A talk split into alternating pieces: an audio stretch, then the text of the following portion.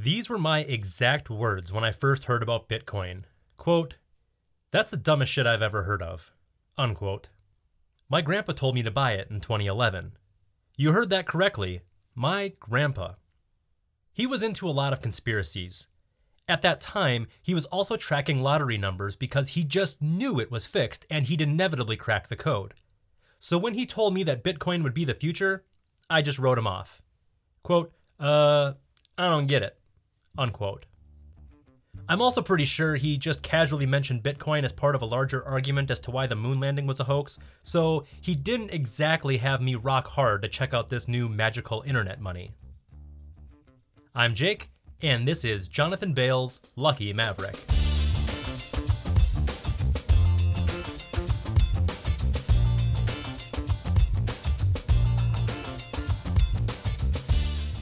Well, it turns out it didn't matter that I didn't get it. And in many ways, the fact that it was gaining popularity even though I, and so many others, didn't get it was exactly why it should have been on my radar. I was too young to recognize it at the time, but that period between, I don't understand, so I'm just going to dismiss it, to, oh, this looks like it could be kind of cool, was likely the greatest investment opportunity of my lifetime, and I missed it because I was too stubborn to be bothered to do any research. Everyone says they want to be contrarian. They want to get in early on the next big thing. They want to be ahead of the curve. Well, by definition, you sort of have to have conviction on something others are dismissing or overlooking, right? If you're not okay being on an island, you're not going to do anything worthwhile. From my last article, 8 important ideas that changed my life. You have to be okay being wrong and being thought a moron. If you're not okay with people thinking you're an idiot, sometimes because you make giant mistakes, and sometimes because they're the morons not seeing what's obvious to you, you can't achieve unconventional success. If it were easy and obvious, everyone would be doing it. As Ronnie Coleman might say, quote, everybody wants to get rich, but ain't nobody want to take no big ass chances. Unquote.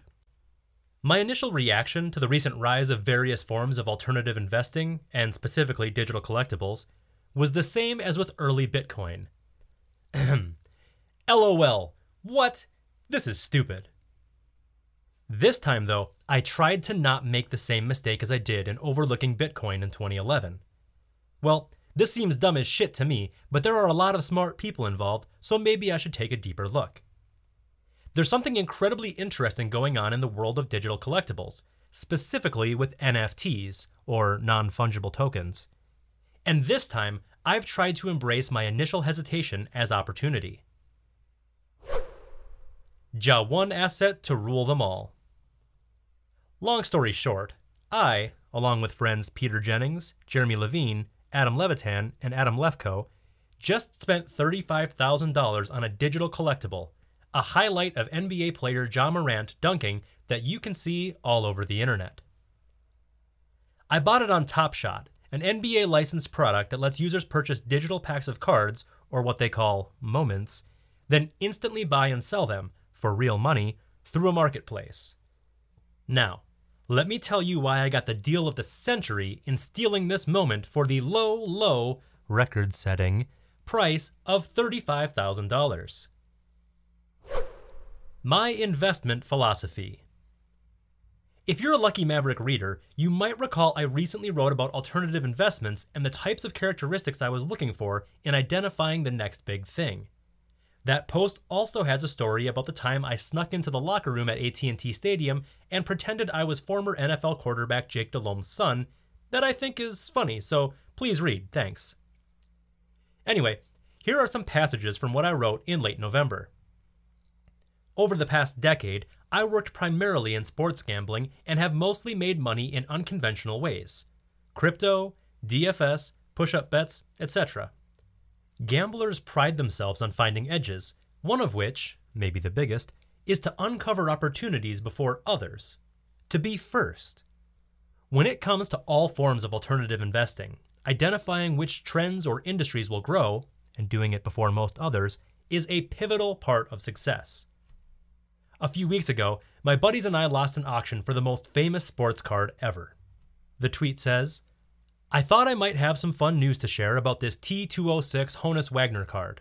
Went in with a small group that included at Empire Maker 2 and at CSU Ram 88 to win the auction. We were live in the final minutes but came up just short. The card market is nuts right now. There are a few reasons I like this card. Some of those as a vintage card, there's guaranteed scarcity. It can't be reproduced. In many ways, sports cards are new age art, which I believe, along with another type of art I'll discuss in a bit, will be collected more so than traditional fine art as younger generations get money. Of the few dozen known Honus Wagner cards, I think a large portion will nev- never be up for sale. Some are in museums, some owned by ultra rich who don't need an extra $1 million, etc. The actual number of cards available is very low high end alternative assets could explode with the growth of fractional investing. It would just be cool as fuck to own a Honus Wagner. Anyway, as we were discussing the merits of owning the card, I found this aspect of the investment interesting. I was probably never going to see the card. It was to be placed in a vault and, hopefully, never touched again until sold. I recently met up with one of my good friends and entrepreneur, Jeremy Levine, he founded Star Street, Draft, and now Underdog, and he has jumped headfirst into sports card investing. He also mentioned he never actually sees any of the cards. He has them sent thousands of miles away where someone else handles them. In that way, what he's looking for isn't really a piece of cardboard, but something even less tangible. A lot of smart people are seeing the bright future of alternative investing. A tweet from Chamath Palihapitiya, and I apologize if that's mispronounced, one idea could be to increase exposure to alternative assets crypto, cars, art, baseball cards, etc. Most people have 0 to 5% in alts. This allocation will probably change if bonds remain at zero. It's just the math. My background is in DFS and betting, but I've been known to dabble in trading cryptocurrencies. My company, Fantasy Labs, made a push to get into esports after bringing on Mark Cuban as our lone investor we ultimately decided there were better opportunities for us given we knew fucking nothing about video games, but had lots of upside, and work to do, in continuing to build tools in DFS. Recently, I bid on a piece of digital art that went for record setting numbers. There's a great explanation of the story behind this piece here.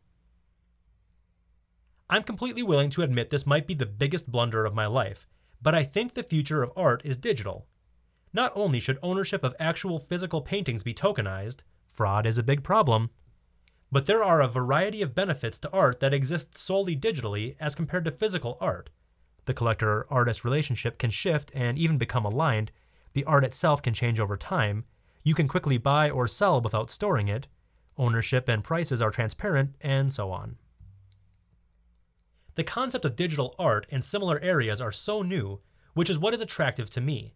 Could I be the dumbest motherfucker on the planet? Perhaps. But I think the idea of people buying internet money a decade ago probably looked pretty dumb as well. To me, it's a smart gamble because the potential payoffs are unbelievable. The fact that there's a movement toward things similar to digital art, and digital art itself over the past 6 to 12 months, and my natural inclination is to dismiss it should be even more reason to be bullish, similar to the idea of Bitcoin years ago, as people initially writing it off is what allows for the big payoffs that accompany being first. A lot of these new concepts will look ridiculous at first. As Chris Dixon has written, the next big thing will start out looking like a toy. Hat tip to Ezra Galston, who linked to this post in his blog, which I recommend. Quote, the reason big new things sneak by incumbents is that the next big thing always starts out being dismissed as a toy. This is one of the main insights of Clay Christensen's disruptive technology theory. This theory starts with the observation that technologies tend to get better at a faster rate than users' needs increase. From this simple insight follows all kinds of interesting conclusions about how markets and products change over time. Unquote. Trading cards might very well become a stock market for athletes. What was once play, kids trading physical sports cards with friends, could transform into something completely different. When you start to go down this rabbit hole, you inevitably end up asking, why does this thing need to exist in the physical world at all to have value? As I examined the sorts of areas to which I've gravitated from an investment standpoint, I noticed a trend. Digital art, cryptocurrency, esports, trading cards, they're all a continuation of this inevitable trend of moving the physical world online. And if you notice, they're all widely rejected by older generations, but overwhelmingly accepted by younger ones.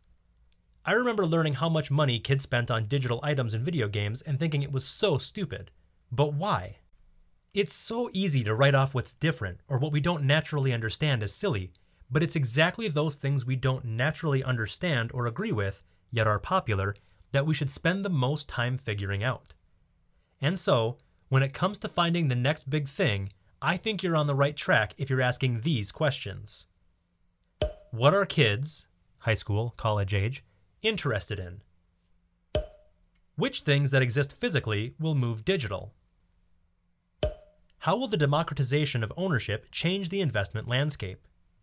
When you add all this shit together, you end up trying to pay six figures for a JPEG of Vitalik Buterin. But really, I think this trend of physical to digital and democratization of ownership will lead to a lot of really cool opportunities. Places like Dibbs.io, D I B B S.io, a new marketplace for sports card trading, will continue to pop up and redefine what it means to collect, own, and invest, breaking down barriers to entry as well as a lack of both liquidity and transparency. My guess is that either they or someone else will eventually do this with blockchain. The future is digital. Look to youth and find ways they're transforming age old concepts like money, crypto, or athletics, esports, in a digital world. When I wrote that mere weeks ago, I had heard of Top Shot, but not yet really experimented with it. Since getting started about a week ago, I invested around $45,000 prior to purchasing the Ja Morant moment. I've been trying to make a big move in trading cards. I've collected a bunch, but like I said, I've been specifically looking for ultra rare, high end cards, for the same reason an art collector might want to buy one Picasso as opposed to 100 paintings from lesser known artists.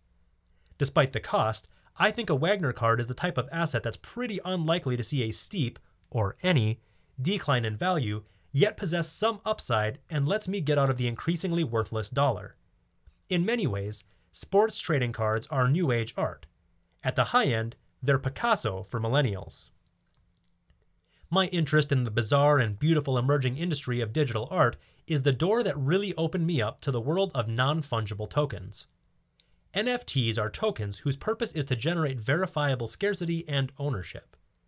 I'm not going to turn this into a technical article on NFTs, but there's something very interesting going on in this space, specifically in regards to art and collectibles. Check out the written version of the article if you want to see some recommended links to learn more about NFTs. Can we stop for a second to recognize the absurdity of this all? I was on the phone last night with someone named NonFunGerbils, waiting on a $35,000 transfer of Ethereum so I could purchase a video of Ja Morant you can view anywhere on the internet for free. And the best part? I think $35,000 was a deal.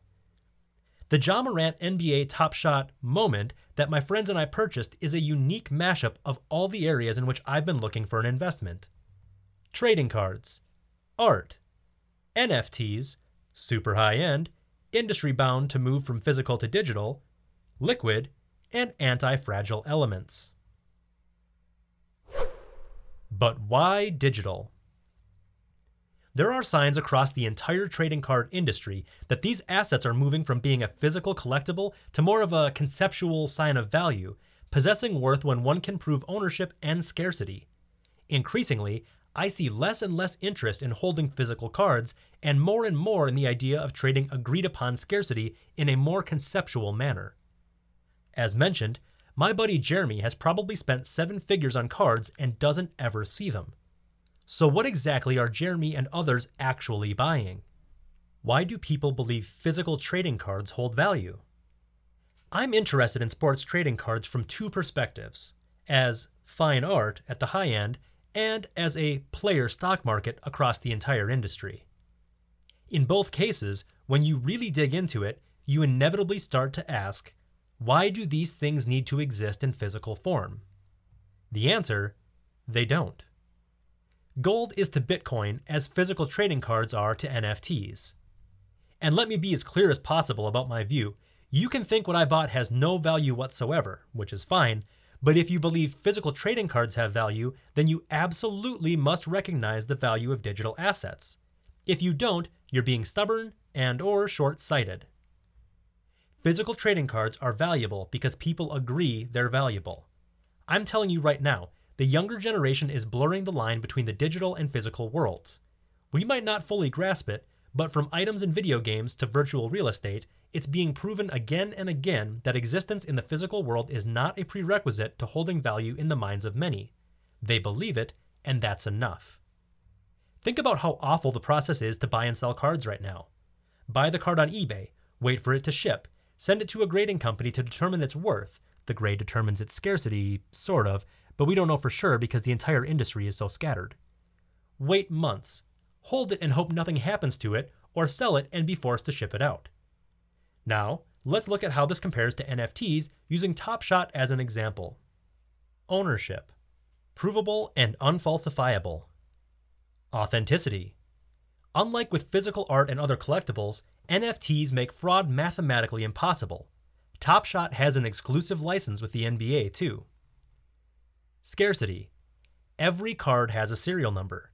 Supply is known and even ordered. Instead of an unknown number of potential graded 10 cards, there's just a single number 1, a lone number 2, and so on. Remember all those cards you collected as a kid? They're fucking worthless now because they just kept printing them. That's impossible with NFTs. Transparency. How much is a specific physical trading card worth? Do you have any idea how difficult it is to get an accurate consensus on this in an ever shifting market?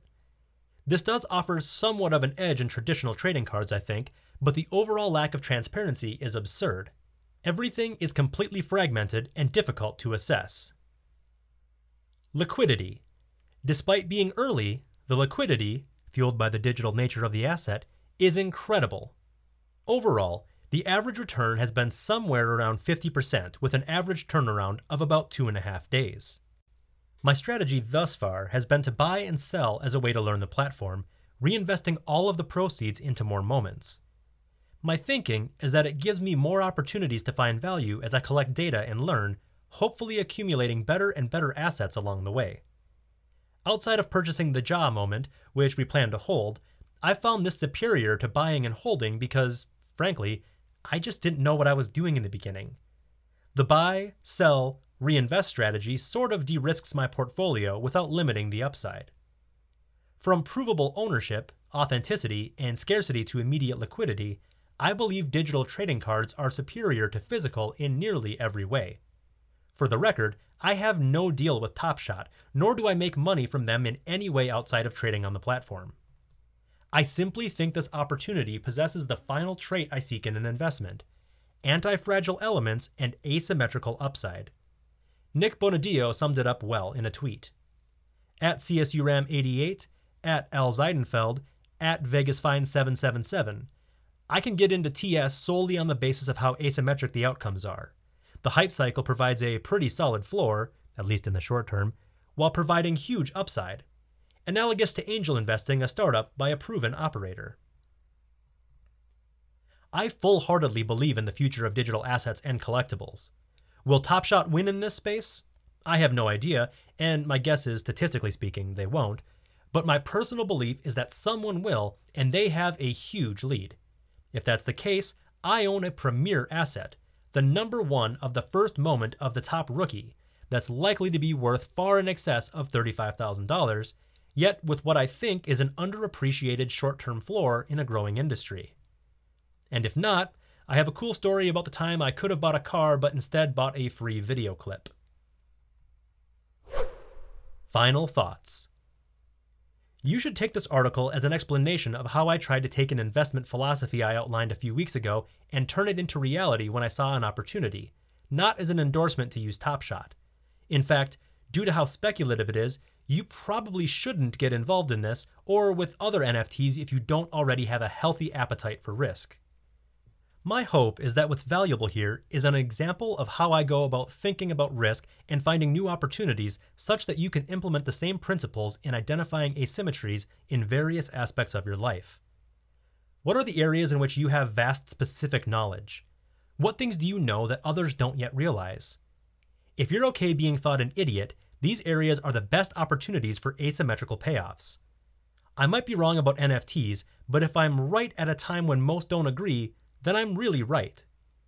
And in terms of the overarching thesis behind this move and others I'm making, that many elements of the physical world will move digital, I totally understand the initial reaction of, I don't get it, or this seems stupid. But guess what? There's a whole generation of young, smart people who have grown up in a fundamentally different way from me and you, so whether or not we get the future is irrelevant to how it will transpire. My prediction is that over the coming years, we'll see the consensus shift on digital items from these are worthless and not real to this is the best way to prove ownership, scarcity, and authenticity. I'm convinced NFTs are the future of collecting. The most exciting aspect to me is that the party is just getting started.